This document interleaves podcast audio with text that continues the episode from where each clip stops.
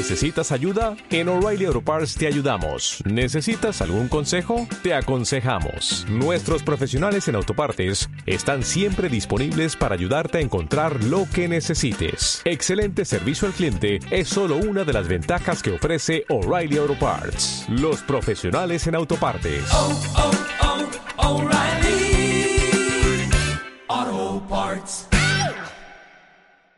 Muchas gracias por esta reunión. Te pedimos que tu espíritu sea la luz y la guía a todo lo que nos digas para que sea la verdad que quede implantada en nuestros corazones para una nueva vida en cada uno. Tú sabes lo que necesitamos y conforme lo que tú escudriñas en mente y corazón en cada uno de nosotros, te pedimos que hables en una forma convincente para que cambiemos y nos perfeccionemos conforme a tu voluntad. Te lo pedimos en el nombre de Jesús. Amén. Bueno, estamos en Romanos 7. Bueno, veíamos la semana pasada que hasta Leti se revolvió, ¿verdad? Todavía no, no caí. Todavía no cae el 20. En Romanos 7.4 resume lo que vimos del 1 al 3. Dice, así también vosotros, hermanos míos, habéis muerto la ley mediante el cuerpo de Cristo, para que seáis de otro, del que resucitó de los muertos, a fin de que llevemos fruto para Dios.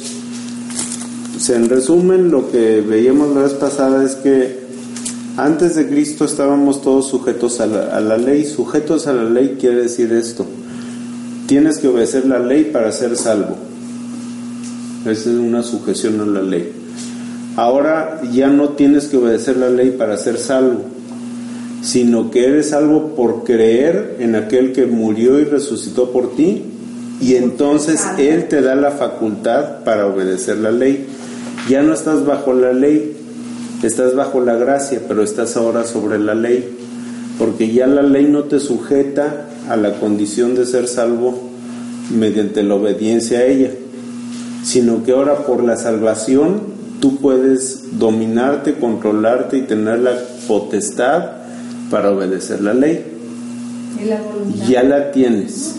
Ya tienes, aquí no es de que no puedas, ahora es de que quieres. Ya es de que queremos. Pero vamos a ver que ya siendo libres de la sujeción a la ley, todavía hay en nosotros un enemigo que está despierto. Dice en Romanos 7:5, mientras estábamos en la carne, las pasiones pecaminosas que eran por la ley obraban en nuestros miembros llevando fruto para muerte. Pero ahora estamos libres de la ley por haber muerto para aquella en que estábamos sujetos, de modo que sirvamos bajo el régimen nuevo del Espíritu y no bajo el régimen viejo de la letra. El régimen viejo del Espíritu es Dios pone su espíritu en nosotros y cambia nuestra forma de pensar, de ser y nuestras capacidades para que ahora podamos obedecer la ley. El régimen de la ley o el régimen viejo de la letra que dice ahí era que la ley te decía obedece, pero la ley decía, lo dice más adelante Pablo, es justa, buena, perfecta, recta. La ley si dices bien, bien, es excelente, pero tenía una gran debilidad, la ley. No podía transformar el corazón del hombre. El nuevo pacto es un pacto establecido bajo una transformación completa que no se hace inmediatamente porque es como un nacimiento. No crean que yo digo, Señor, quiero hacer un nuevo pacto contigo, yo reconozco mis pecados, ahora quiero depender de la fuerza que me dé tu espíritu para ahora vivir bajo tu gracia conforme a tu voluntad. ¡Pum! Ya, Jorgito Figueroa ya nunca va a cometer ningún pecado. No, hombre. Somos unos recién nacidos en en el espíritu. Y ahora hay que crecer y desarrollarnos como un recién nacido que tiene primero que aprender a caminar, a hablar las primeras palabras, a tener, conforme vaya madurando, libertad para poder hacer más y más cosas. Y también más y más responsabilidades.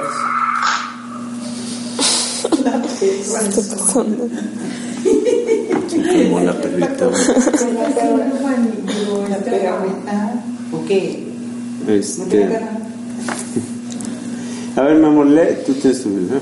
Lee ahí 7, 4 al 6. La pobre está roncando. Sí oye, porque luego no Sí, sí, oye. Sí, oyes, ¿verdad? es que le bajé el volumen, pero no. Ya sé por qué. A La ver, vez pasada le quitó así porque empezó a hacer ruidos y lo montaba, no llevó todo el estudio, no dice nada.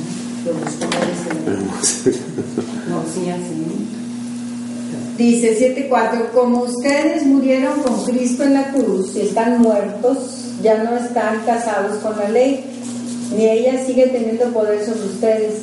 Después, al volver a la vida con la resurrección de Cristo, lo hicieron como nuevas personas y ahora están casados, por decirlo así, con aquel que resucitó para producir buenos frutos, es decir, para hacer buenas obras para Dios. ¿Cuatro y qué? ¿Y cinco también? Y 6. ¿Cuatro, cinco y seis? Cuando nuestra naturaleza vieja estaba activa, los deseos pecaminosos actuaban dentro de nosotros, nos hacían desear lo que Dios había prohibido y producían en nosotros el fruto maligno de la muerte. Mas no tenemos ya que preocuparnos de las tradiciones judías, porque estamos muertos con respecto a ellas y ahora podemos servir de verdad a Dios, no como antes, cuando obedecíamos mecánicamente un montón de leyes, sino de todo corazón y con todo propósito. Sí, resultó que lo que era bueno y justo, ¿va? Por ejemplo, aquí da el ejemplo en, en Romanos 7:7, que dice, nosotros antes, en el antiguo pacto decía la Biblia, no codiciarás, no codiciarás la mujer del prójimo, ni su casa, ni su buey, ni su asno, porque así dice el mandamiento. ¿Y saben qué pasaba en el ser humano? En vez de decir, ok, no debo de codiciar, decía, qué buena idea, codiciar. No matarás, oh, hay un modo de hacer las cosas mediante lo que aquí me está sugiriendo la ley que no haga. Y entonces cuando Dios prohibía algo en su, en su ley, despertaba en, hombre por, en el hombre por medio de las pasiones pecaminosas el querer desobedecerla. Y entonces lo que, lo que nos hizo la ley no es, no es tanto que la ley sea mala, sino que nosotros siendo malos, la ley nos hizo conscientes de lo malos que somos. O sea, somos tan malos que hagan de cuenta como si yo cerrara la caja esta de chocolates y me fuera y dejara a Dani solita y le dijera, Dani, ahí adentro de la caja hay algo que no quiero que te asomes a ver qué es, ni que lo vayas a probar, ya me voy a ir, no lo que quieras, pero esa caja ni la abras, no quiero enterarme que te asomaste para ver qué era. La voy a dejar muerta aquí en la, en la caja. Va a estar viendo la caja así y, y nada más le va a decir, y verdad, no me asomé, y la vas a angolotear y, y le, pero por favor quiera saber qué es, ¿no? Le va a tomar una foto así en el iPad y va a decir que al cabo no la abrí, no me asomé, ni vi que había dentro, y va a ver la foto, pero le va a generar toda clase de disposición para, porque así es el hombre, así es la, es más, si lo hace, va a justificar por qué lo hizo. Y es más, si agarra el iPad y le abre y le, toma la foto y la cierra y me va a decir, no me asomé, yo no vi lo que había dentro. Y entonces va a decir, bueno, una foto, pero una foto no es lo mismo que eso. Pues es igual a la que no, te voy a decir algo, pero no digas. Vas Ajá, ya Porque, pues sí. Es más, el chisme es una forma de decir, yo tengo la potestad de saber algo que tú no sabes. Y quiero sentirme con el dominio de decírtelo. Va. Eso es la ley. Lo que dice aquí es, Mas el pecado tomando ocasión por el mandamiento, es decir, cuando el pecado que hay en mí, dijo, ahí hay un mandamiento que te dice que no hagas. No, me te voy, a, te voy a destruir peor, porque no solamente te voy a hacer pecador por hacer el pecado, sino te voy a hacer más culpable porque lo vas a hacer sabiendo que, que estás violando un mandamiento. ¿Sí voy claro? ¿Sí?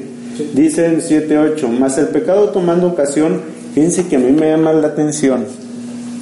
Aquí, en, 7, en Romanos 7.8, fíjense, déjenme, de los primeros pecados, ¿verdad?, que se cometieron. Vamos a Génesis capítulo este, 4.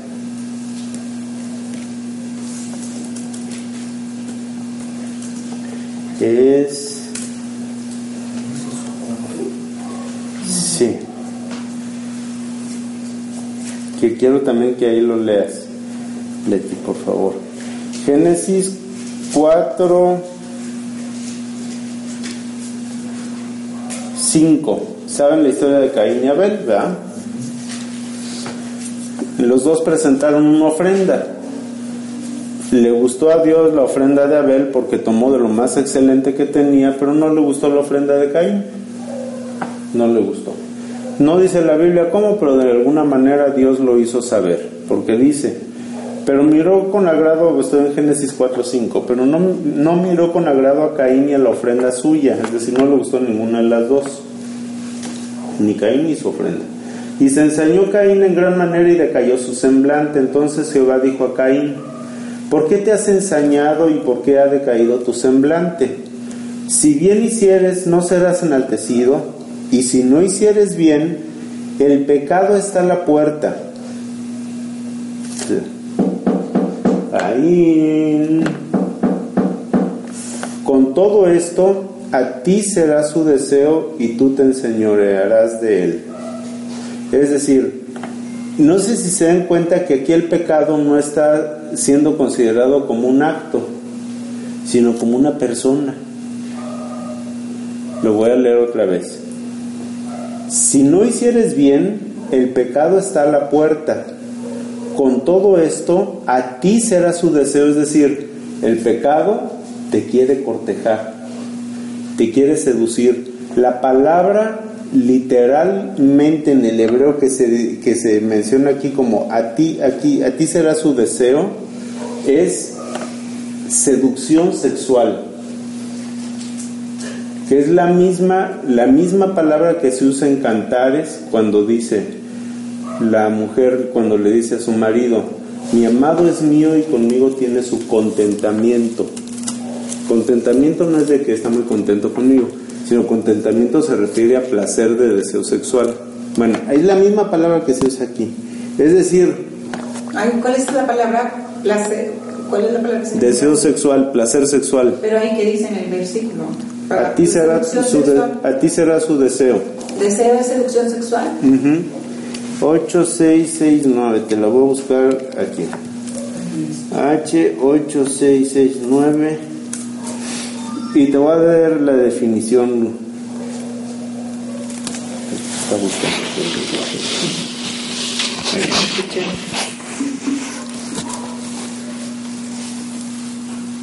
Teshuka, en el sentido original, estirarse hacia algo, como un anhelo, un contentamiento, un deseo y una pasión. Viene de una palabra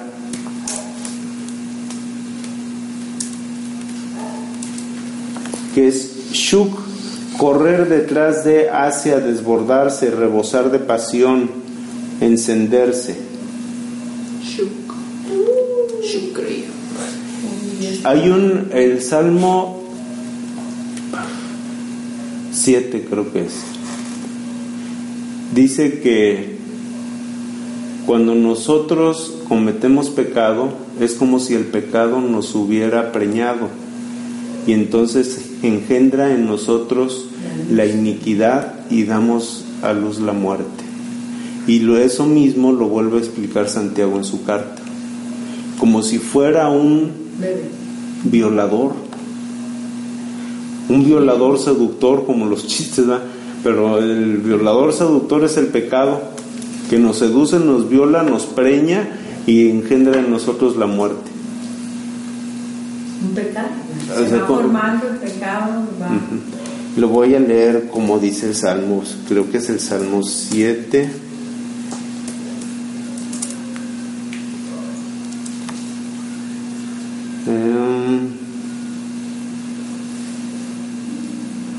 He aquí el impío concibió maldad, se preñó de iniquidad y dio a luz engaño.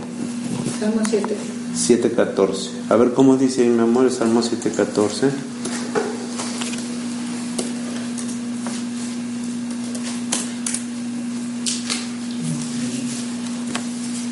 Siete, catorce. El malvado concibe un plan perverso, está preñado de sus negros detalles y da a luz traición y mentira. Y en Santiago,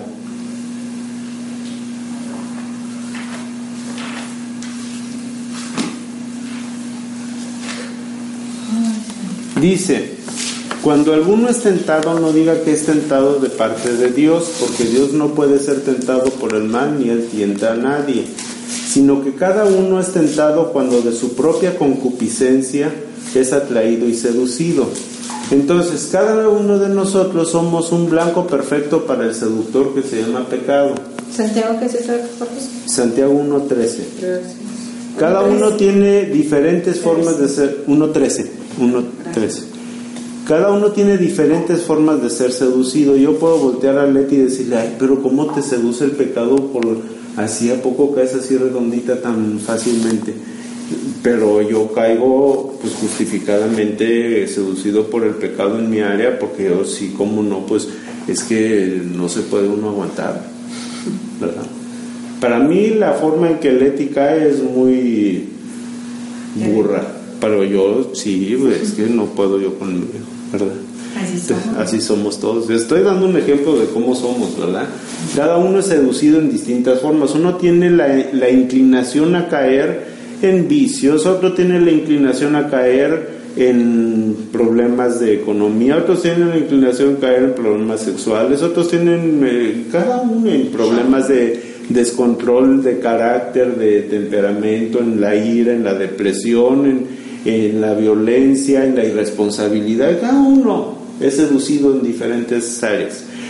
Eh, Lo, lo malo es que el seductor sabe re bien en dónde darnos y cómo conquistarnos, cómo convencernos, cómo puedes decir y vuelves con el mismo después de que te ha tratado como y te ha trapeado ese amante tuyo que no te ha respondido y vuelves otra vez con el mismo, así somos.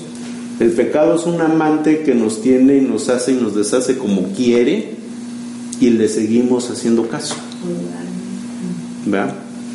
Eso es, en otras palabras, lo que quiere decir el Salmo 7. Ahí tiene Santiago, Leti. Sí, A ver, léelo. el 14. 7, 1, 13 al 15. Cuando alguien se sienta inclinado a hacer algo malo, no diga que es Dios el que lo tienta. Dios no tienta ni puede ser tentado. La tentación es la atracción que sobre el hombre ejercen sus malos pensamientos y sus malos deseos. Estos lo impulsan a cometer pecado y el pecado Dios lo castiga con la muerte. Así que no se equivoquen, amados hermanos. Todo lo bueno y perfecto desciende de Dios. Eso también. Pues sí. Bueno. Pero iba a leer yo Génesis, mi amor.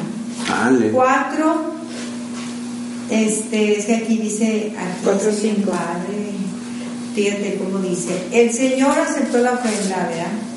De, aceptó la ofrenda de Abel, pero no la de Caín. Dice, esto hizo que Caín se sintiera abatido y enojara al punto de, que su rostro reflejaba la intensidad de su furia. Enojadísimo. Y luego dice, le dice Señor, ¿por qué te has enojado? Le dijo el Señor, ¿y por qué tienes esa cara? y le dice, resplandecerá de gozo si haces lo correcto, pero si te niegas a obedecer, cuidado, el pecado está listo para caer sobre ti y destruirte, pero, pero tú lo puedes vencer. Haz de cuenta que es Pues, algo que, so- que me llama también mucho la atención de ahí de Génesis, porque ya todos sabemos la historia, ¿verdad? Este, ¿A quién le hizo caso Caín? Caín se levantó, le dijo a su hermano, en, en unas versiones no dice eso, pero pues Así somos como Él. Nos advierte el Señor la tentación, haz de cuenta, la tentación. De cualquier, tú. especialmente por ejemplo en el área sexual. sí. ¿Verdad? Que tantas veces es, tan sencillo caer en eso. Y, y te advierten y te dicen, y el mismo Señor te dice, mira, ya ni le muevas, o sea, mejor no le contestes, o sea, mejor tú vente por acá, tú corre. Y haz de cuenta. ¿Qué mal hizo Abel? Abel, ¿qué cosa mala hizo? Nada, ¿verdad? Caín, ¿verdad? Hasta se le presentó Dios y le dijo, oye, aguas, porque Así te es. están tocando la puerta. Bueno, ¿qué hizo para que vean? Para que de ahí aprendamos cómo es el Señor. ¿Qué hizo Dios para evitar que Caín matara a Abel? Nada. Nomás le advirtió. Bien podía haber evitado eso. Bien podía haber evitado decirle a Adán en el momento, no le comas, cierra la boca, ¿qué, estás haciendo? Qué Tú bárbara. de, qué bárbara, dame ese fruto, ¿cómo le das eso a tu esposo? La, la palabra está dada. Tú sabes si obedeces o no. Oye, está bien, aquellos dos voluntariamente agarraron el fruto, pero aquí van a matar a Abel. Luego le dice, le dice Dios como castigo, ¿va? A, a Caín. Le dice, bueno, como castigo vas a andar errante por el mundo. Y le dice, no, le dice a Caín, grande es mi castigo, porque cualquiera que me vea me va a matar. Y entonces Dios le puso una señal, que no dice la palabra que señal, Dios le puso una señal a Caín para que el que lo viera no lo matara. Tú dices, bueno, ah, a ver Señor, no te entiendo yo, ¿verdad? ¿Cómo está tu negocio? A ver que lo maten, ¿verdad? Pero a Caín que no lo maten. Pues es que el castigo está más peor. Vivo, la muerte es una bendición cuando Ajá. estás bien mal. Porque, ¿qué es lo que esperaba? ¿Por qué no quería Dios que mataran a Caín? Para que sufriera por su pecado.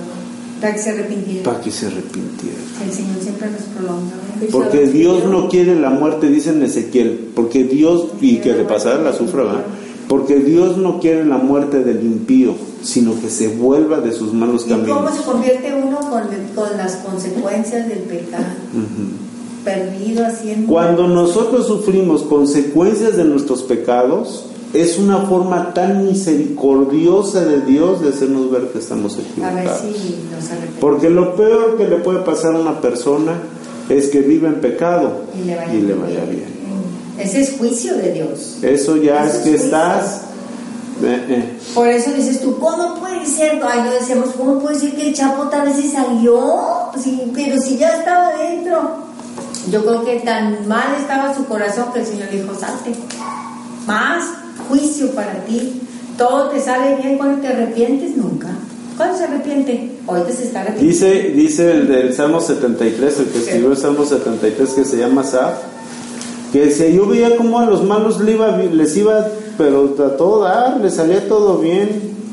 Dice, ¿El 50 qué es? 73. Ah, ¿saben? Fíjense lo que piensa, lo que piensa Saf. Dice, verdaderamente en vano he limpiado mi corazón y lavado mis manos en inocencia. Porque pues, mientras todos les va a todos los malos, yo los veo que les va re bien. Y, y hasta dicen, ¿cómo sabe Dios? Hay conocimiento en el Altísimo, o sea, Dios que me está viendo, no, Dios no me ve, Dios ni existe, ¿verdad? Dice, mientras yo he sido azotado todo el día y castigado todas las mañanas, y si dijera yo hablaré como ellos, sé que a la generación de tus hijos engañaría. Cuando pensé para saber esto, porque ya estaba por caer, fue duro trabajo para mí, hasta que entrando en el santuario de Dios, comprendí el fin de ellos. Ciertamente los has puesto en deslizaderos, en asolamientos los harás caer. ¿Cómo han sido asolados de repente? Perecieron, se consumieron de terrores. Como sueño del que despierta, así Señor, cuando despertará, cuando despertares, menospreciará su apariencia. Sí, así como el que se muere y despierta y dice, órale, todo eso era un sueño, así dice, así cuando se mueran los malos, van a despertar un día en la presencia de Dios, van a decir, órale, ya toda mi vida pasó como un sueño. Y estoy delante de Dios que va a menospreciar mi apariencia. Muchos este, nos, nos dan las ansias porque decimos, mira, pero si ese bien madre le va muy bien. A veces a todos los que roban el... Mientras que yo, ¿verdad? Y este salmo nos dice muchas cosas, pero haz de cuenta que es nosotros, todos los que pensamos aquí, este, como se dice, esos ricachones tienen cuanto su corazón anhela, se burlan de Dios y amenazan a su pueblo, con qué orgullo hablan, se jactan contra el cielo mismo y sus palabras recor- recorren orgullosas la tierra. O sea, habla así de que se, todo es... Ah, Dios no existe. Y el, no y el es pobre dice, no este hace pobre dice, habré, estado perdiendo mi tiempo, ¿por qué molestarse desde el ser puro? Todo lo, te- todo lo que obtengo es tribulación y no. Y todo ese salmo lo resume así en un salmo. Pero imagínense todo el tiempo que tuvo que pasar él para entender eso. Mi amor, yo estaba escuchando Jeremías, porque ya voy en Ezequiel. Este, yo digo, ese Jeremías, imagínate el profeta de Dios en una cisterna lodosa, sin comida, y luego lo Y ahogándose en el lodo. No, no, y lo azotaron, lo, Le lo golpearon, el otro, al otro lo pobre, pues, tuvieron muerto ya de el Señor hambre. que ya se le murió la esposa a este Ezequiel. Ezequiel. ¿Es Ezequiel o Ezequías? Ezequiel. El que le Ezequiel dijo la esposa que le dijo en la mañana, "Se te- ya el deleite de tus ojos ya no lo vas a tener. Y ya se- Ezequiel. le murió la esposa y así continúa. Me gusta lo que concluye Asaf, a fin de cuentas. ¿verdad? Mas, ¿a quién tengo yo en los cielos sino a ti? Y fuera de ti, nada deseo en la tierra. Mi carne y mi corazón desfallecen, mas la roca y mi porción es Dios para siempre, dice. El, el último versículo dice, en cuanto a mí, me acerco a Él lo más que puedo. Lo he elegido y a todos contaré la forma admirable en que me cuando me muera. ¿Es el mismo Salmo 7? Sí, es el último versículo. el 73. 73, el 7.3. Un paréntesis, ¿Sí? este, para confirmar. Los dos ejemplos que he escuchado, bueno, uno que he escuchado y uno que nos ha tocado vivir aquí en la ciudad. Yo, digo, no estando, no estando en Cristo, no sé si recuerdan aquel caso del niño, bueno, del jovencito en la UR de Chepevera que mató a su compañerita con unas pesas. Sí, este Castrillón, Julio Castrillón. Él, como era menor de edad, pues salió al poco tiempo. Cuando se le acercan los reporteros a preguntarle, claro que pues yo lo veía, el chavito rockero, rock metálico y todo eso, pues yo lo veía como un monstruo.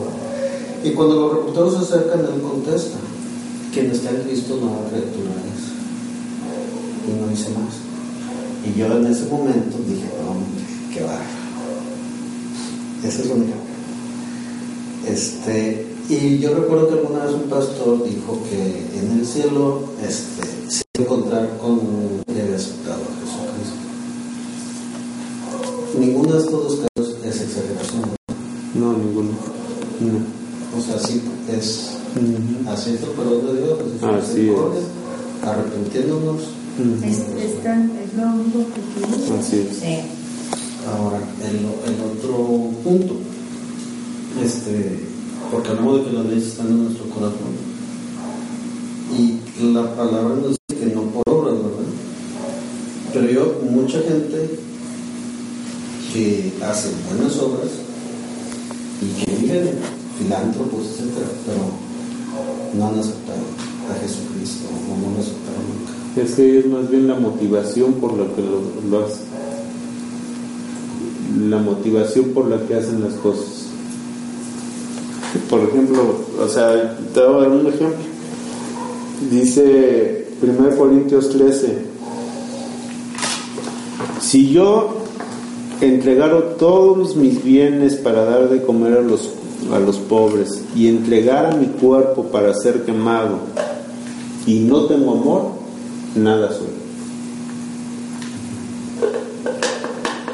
O sea, si lo hace por orgullo propio,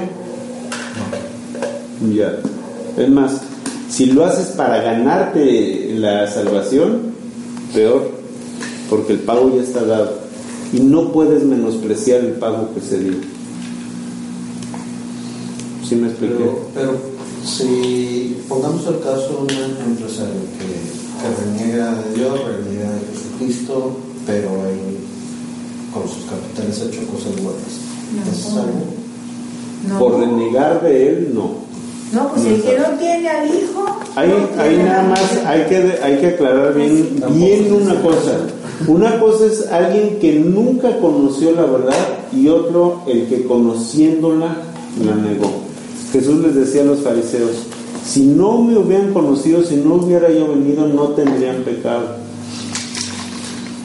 Pero por cuanto me vieron y oyeron, el pe- su pecado permanece. A lo mejor es, eh, es un poco renegar, pero no le dan importancia. O sea, no, no, pero no se ocupan de. Si han tenido en su corazón el mensaje y han decidido ganarse la salvación por sus propios méritos, De nada. Es más, el Señor lo usa para bendición de otros, pero él no tiene al Señor.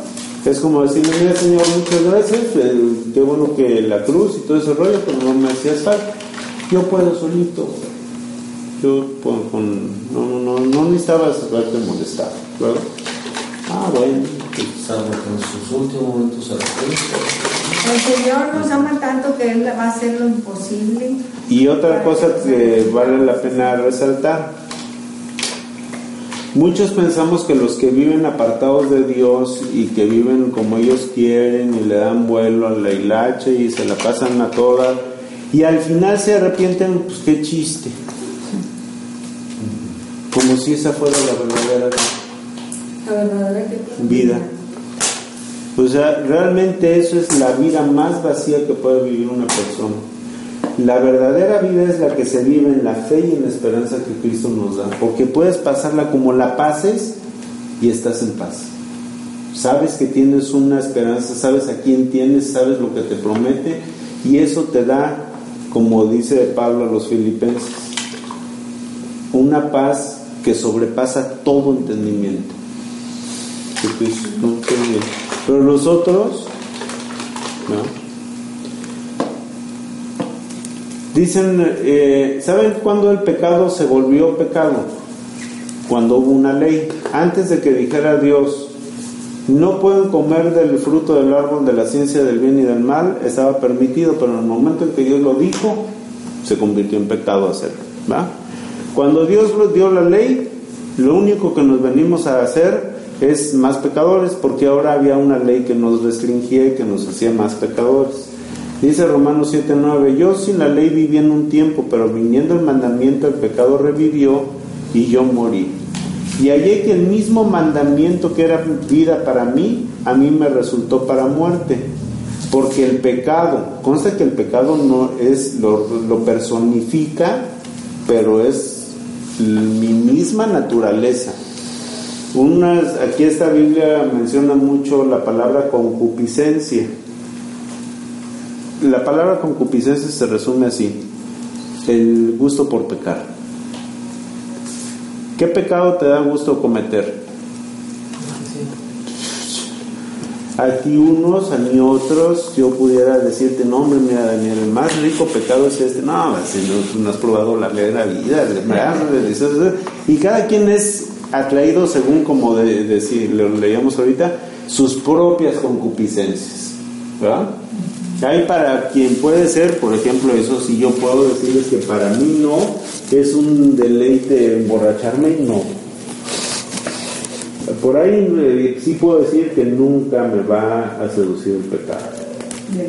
No les digo que sí, ¿verdad? Tampoco estoy loco. Pero por ahí no. Y a lo mejor para otra persona no puede ni siquiera oír la palabra alcohol, vino, cerveza, porque ya le empieza a, a- hasta a temblar el, el corazón, ¿verdad? Y le, le jala. Hay gente que le gusta, nosotros nunca pensamos tanto, ni el tinto, ni la sidra, ni nada. Romanos 7:11, el pecado tomando ocasión por el mandamiento me engañó y por él me mató, de manera que el mandamiento, o sea, la ley, es a la verdad santa y el mandamiento santo, justo y bueno. Luego, lo que es bueno vino a ser muerte para mí, no le echemos la culpa a la ley en ninguna manera, sino que el pecado para mostrarse pecado produjo en mí la muerte por medio de lo que es bueno. Miren, le dijeron, le dijeron a Adán, de todos los árboles puedes comer su fruto, menos de este. De este no puedes comer el fruto. Lo que, hizo, lo que hizo la serpiente no fue meterle por la boca la fuerza el fruto a Eva. Nada más fue y le dijo, ah, con que no pueden comer de los árboles del, Edén. Entonces le empezó a traer a la memoria uno. No, no, no, sí podemos, sí podemos, de cualquiera podemos, pero de ese no. Y ya, yo creo que en el momento que dijo, de ese no, empezó a verlo así como que el Sí. fruto le estaba haciendo, ¿verdad? Ven, ven, así es. Entonces, el pecado nos dice, mira, acá hay algo que te gusta. ¿Es culpa del pecado? No, es culpa mía que yo estoy entregado al pecado. ¿verdad? Entonces, ¿por qué dice la palabra que Dios hizo al hombre perfecto si comete pecados? Es que yo lo que debo de hacer es en vez de voltear a ver lo que me seduce, es voltear a ver a Dios. Yo soy perfecto o el hombre es perfecto cuando depende de Dios en, lo absoluto. Dios hizo al hombre perfecto dependiente de él. Pero eh, una desgracia queriendo ser independiente de Dios. Luego, lo que es bueno vino a ser muerte para mí en ninguna manera, sino que el pecado, para mostrarse pecado, produjo en mí la muerte por medio de lo que es bueno, a fin de que por el mandamiento el pecado, el pecado llegase a ser sobremanera pecaminoso. Es lo que les decía ahorita, el pecado no nada más es muy malo porque nos hace pecar, sino que toma el mandamiento de Dios para seducirnos. Así como les ponía el ejemplo de los chocolates. Yo creo que lo mejor que le puede pasar a Dani, si yo no quiero que coma chocolate y que abra la caja, es agarrar la caja y esconderla. Pero Dios puso el árbol del Edén, de, de la ciencia del bien y del mal, ahí en el Edén, para que mira, ahí está nada más que ver, no comas. O sea, Entonces, bueno, a ver, a ver, señor, yo puedo tener alguna intención de decirle a Dani, esto no lo comas. O le puedo decir, mira, porque yo sé que a Dani a lo mejor los chocolates se aguantan, pero le doy esto y lo dejo acá y le digo, Dani, ¿te vas a quedar sola toda la tarde aquí en la casa? no toques ningún medio de comunicación por internet. Y le dejo abierto el internet y todo. Pero no toques, no quiero que entres a internet. O sea, la pobre voy a llegar y va a estar pelona si me obedeció. Se le va a caer el pelo del puro susto, de la, de la ansiedad, de la desesperación, ¿va? ¿Por qué? Porque así somos. ¿Para qué lo hace Dios? Porque nos da la libertad de elegirlo a Él o no elegirlo a Él. O sea, yo si fuera un hombre celoso de Leti, yo le prohibiría ir a cualquier parte. Y la pondría como, la vestiría como visten los musulmanes extremistas a las mujeres. Pero yo quiero que ella me elija a mí diario. Y le doy la libertad de elección. Y yo soy el mejor hombre para ella. O trato de ser lo mejor y la voy a convencer diario. Y que ella elija. Es más, yo voy a hacer de tal forma que le pueda yo decir, de burra elijas otro. Y ella lo mismo hacia mí. ¿Por qué estoy seguro? Porque ella va a elegirme a mí. Eso. Muy bien. Y yo igual, ¿va? Eso también. Pues aquí la cosa es que diario elijamos al Señor Eso también. y no al cochino seductor llamado pecado. Como la chile.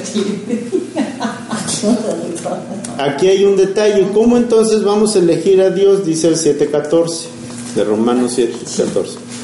Hermano, Sabemos que la ley es espiritual, mas yo soy carnal vendido al pecado. Carnal no como los, los hoy carnal, ¿verdad? Brother. Vendido al pecado, porque lo que hago no lo entiendo, pero qué bárbaro, ¿cómo puedo yo ser así de malo? No entiendo por qué siempre caigo en lo mismo, Señor, perdóname. Como para que voltee el Señor y me, me- me diga, ¿cuántas veces me has pedido por, un, por ese mismo detalle? Ay, Señor, es que no, no sé por qué, pero es que a la hora hasta me tiemblan las rodillas de la emoción de que voy a hacer esto y así como que me da la... Esa es la pasión, esas son las pasiones que, que despierta el pecado, ¿sí? Por eso nos reímos todos. Mira, amor. Pues no hago lo que quiero, sino lo que aborrezco, eso Eso hago. A ver, ¿cómo dice ahí? Dice, yo no me entiendo a mí mismo, puro yo este, porque quiero sinceramente hacer lo bueno, haz de cuenta, pero, ¿qué? pero no puedo.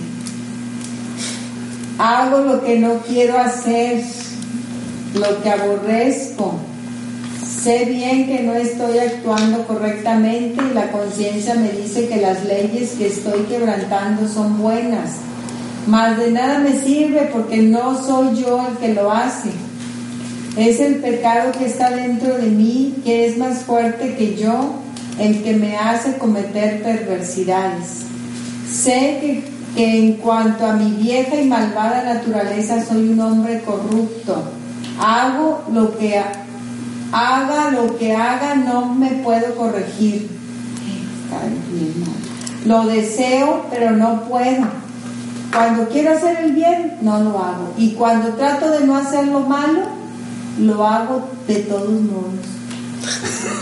Entonces, haz de cuenta que estoy platicando. Entonces, si hago lo que no quiero hacer, es puro cantinflas de, hasta claro cuál es el, hasta claro, y está, pero Dios me perdona, está claro cuál es el problema. El pecado tiene aún clavadas en mí sus perversas garras. Póngale música porque esto está terrible. Bueno. Parece que la vida es así, que cuando quiero hacer lo, lo recto, inevitablemente hago lo malo. Y quiero aclarar una cosa, lo está diciendo Pablo, no lo está diciendo el inconverso, el que no conoce a Dios, el, el, el caifás, no, no, no. Lo está diciendo una persona que conoce a Dios, conoce la ley, conoce a Cristo y dice, yo conozco qué es lo bueno, pero es más, porque hay una parte donde dice acá, no sé si lo, lo leíste ahí, en, en mi ser interior, en mi ser espiritual, me deleito en la ley de Dios, digo, qué bonito. Aquí dice, dice, a mí, a mi nueva naturaleza le encanta obedecer la voluntad de Dios, pero hay algo allá en lo más profundo de mi ser, en mi baja naturaleza que está en guerra contra mi voluntad y gana, y gana las, las peleas, mi amor, y me lleva cautivo al pecado que está todavía en mí. Mi intención es ser un, un siervo de la eh, un siervo de la voluntad de Dios, pero me hallo esclavo del pecado. Así que ya ven, así que ya ven, mi nueva, mi soy la carta, la chiquita. Como es que, ya que venga el Señor por mí. Antes No, más. Así que ya ven, mi nueva mi nueva vida me indica lo que es recto. Mami, pero la vieja naturaleza que está aún en mí le encanta el pecado. Qué triste es, es el estado en que me encuentro, dice Pablo. Ay, chiquito. Mi amor, soy la Chiquito Pablo. ¿eh? Dice, porque según el hombre interior me deleito en la ley de Dios, pero veo otra ley en mis miembros que se revela contra la ley de mi mente y que me lleva cautiva a la ley del pecado que está en mis miembros. Miserable de mí, ¿quién me librará de este cuerpo de muerte? Ya les había platicado lo que es el cuerpo de muerte, ¿verdad? Sí, Santo López. El que tenemos que cargar. No. Es una tortura que se usaba en Roma. Cuando un asesino mataba a una persona, le aplicaban el castigo del cuerpo de muerte. El cadáver de la persona a la que había matado se lo amarraban Ah, No, sí, sí, sí. y Al entonces al vivo, al que había al asesino, se lo amarraban y entonces le, le decían el castigo del cuerpo de muerte. Entonces cargaban con ese cuerpo muerto que él había matado hasta que el mismo cuerpo muerto lo contaminaba a él y lo acababa matando. ah, sí. Bien lenta la muerte. Ajá, bien lenta la muerte porque acababa todo infectado, todo podrido, Pues sí, se lo pero acababa. te- si tienes un buen sistema inmunológico, pues ya Por eso te digo, o sea, muchos días. No, pero llevar un muerto am- amarrado te acaba pudriendo, pudriendo Sí, la piel, ¿cuánto te llena de hongos, te llena de, Sí, pero ¿cuánto de todo. Bueno, ese se llamaba el cuerpo de Pues muerte. Fíjense cómo está comparando el pecado, que porque así le llama Pablo no sé cuántas veces, el pecado que mora en mí. Le está diciendo, ¿quién me librará de este cuerpo de muerte? No, pues, Sí. La muerte. O sea, es algo que yo tengo pegado encima, al que yo mismo me entregué para que me destruya a mí y lo traigo amarrado. Y fíjense cómo la pregunta que hace Pablo dice, no dice, ¿cómo me libraré de este cuerpo de muerte? ¿O qué me librará de este cuerpo de muerte? ¿O cómo me puedo...? No, dice, ¿quién me librará de este cuerpo de muerte? Y nada más hay uno. Gracias doy a Dios por Jesucristo Señor nuestro. Así que yo mismo con la mente sirvo a la ley de Dios porque la conozco, más con la carne, con las pasiones, porque la carne no se refiere tanto al cuerpo, se refiere a los deseos pecaminosos, más con la carne a la ley del pecado. Ese es el único que te puede quitar la sentencia del cuerpo de muerte transformando la naturaleza que hay en ti. Esa naturaleza que dice Pablo, yo me doy cuenta que todavía la tengo. Y no te queda otra más que hacerte dependiente de Él para que estando con Él, porque, pues, eh, fíjense cómo dice, y ya con esto me despido. Según el hombre interior me deleito en la ley de Dios, pero veo otra ley en mis miembros que se revela contra la ley de mi mente y que me lleva cautivo a la ley del pecado que está en mis miembros. ¿Se fijan cómo habla como si Pablo fuera dos personas distintas? Un Pablo que se deleita en la ley de Dios y otro Pablo que se deleita en, en el pecado. En otras palabras, a fin de cuentas, uno de los dos Pablos va a acabar frustrado. Uno de los dos Pablos va a acabar triste, enojado, eh, con ganas de la revancha que no obtuvo, con ganas de haber hecho lo que no se hizo. Un Pablo va a quedar mal con el otro Pablo. Bueno, nosotros decidimos que Jorge le queda mal al otro Jorge. ¿Cuál Jorge es el que prevalece? Lo que sí hay que ver es, bueno, ¿a cuál de los Jorges voy a obedecer? ¿Al que se deleite en la ley de Dios o al que se deleite en la ley del pecado? Pues lo que conviene es ver cuáles son los resultados que me da inclinarme a uno u otro. Obedecer a la ley de Dios es inclinarme a la obediencia al Espíritu. Y el inclinarme al, al pecado es inclinarme a la ley de la muerte. Y inclinarme a la ley del Espíritu es lo que habla Romanos 8, que es el capítulo que sigue. Si se fijan en todo esto, nada más quizá en este versículo que acabo de leer, No, ni siquiera habla espíritu. Miren, en Romanos 7 no menciona ninguna sola vez la palabra espíritu, ni una sola vez.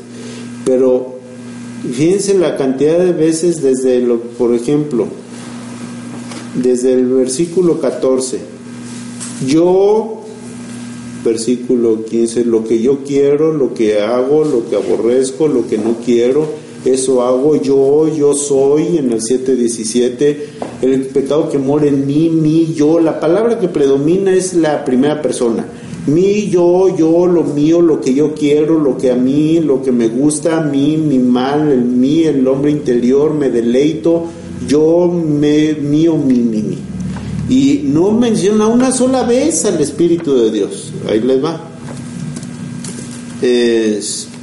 Espíritu. En Romanos 8, 1, 2, 3, 4, 5, 6, 7, 8, 9, 10, 11, 12, 13, 15, 16, 17, 18, 19, 20, 21, 22, 23, 24. 24 veces mencionan en Romanos 8 la palabra espíritu. O sea, ¿saben cómo habla el espíritu? La forma más clara, precisa, maciza y concisa, como decía una maestra, por sus palabras. Quisiera oír eso. Y bueno, dentro de ocho días continuamos porque esto no es- Bueno, vamos a orar. Señor, muchas gracias porque por ti tenemos la libertad para ser llamados hijos tuyos, para que la nueva naturaleza, según la tuya, deje atrás esta vieja naturaleza que corrompe y que destruye. Ayúdanos, Señor, a que ese pacto nuevo, que es por medio de la fe en ti, pueda hacerse vida en nosotros y transformarnos, para que ya no sea una obli- obligación sometida y- e impuesta, sino que sea una decisión voluntaria y convencida de nosotros de seguir tus pasos, Señor sobre todo especialmente por la razón principal que es la gratitud por todo lo que nos has dado. Convéncenos día con día de levantarnos en tu nombre para hacer las cosas y vivirlas y reaccionar y decidir conforme a tu voluntad. Haz ese pacto día a día nuevo, cada vez más fuerte el hombre interior por el espíritu y cada vez debilitando más nuestra carne hasta que desaparezca con todas sus pasiones y deseos y las vayamos dejando atrás. Te lo pedimos dándote gracias y alabanza en el nombre de Jesús. Amén. Muchas gracias.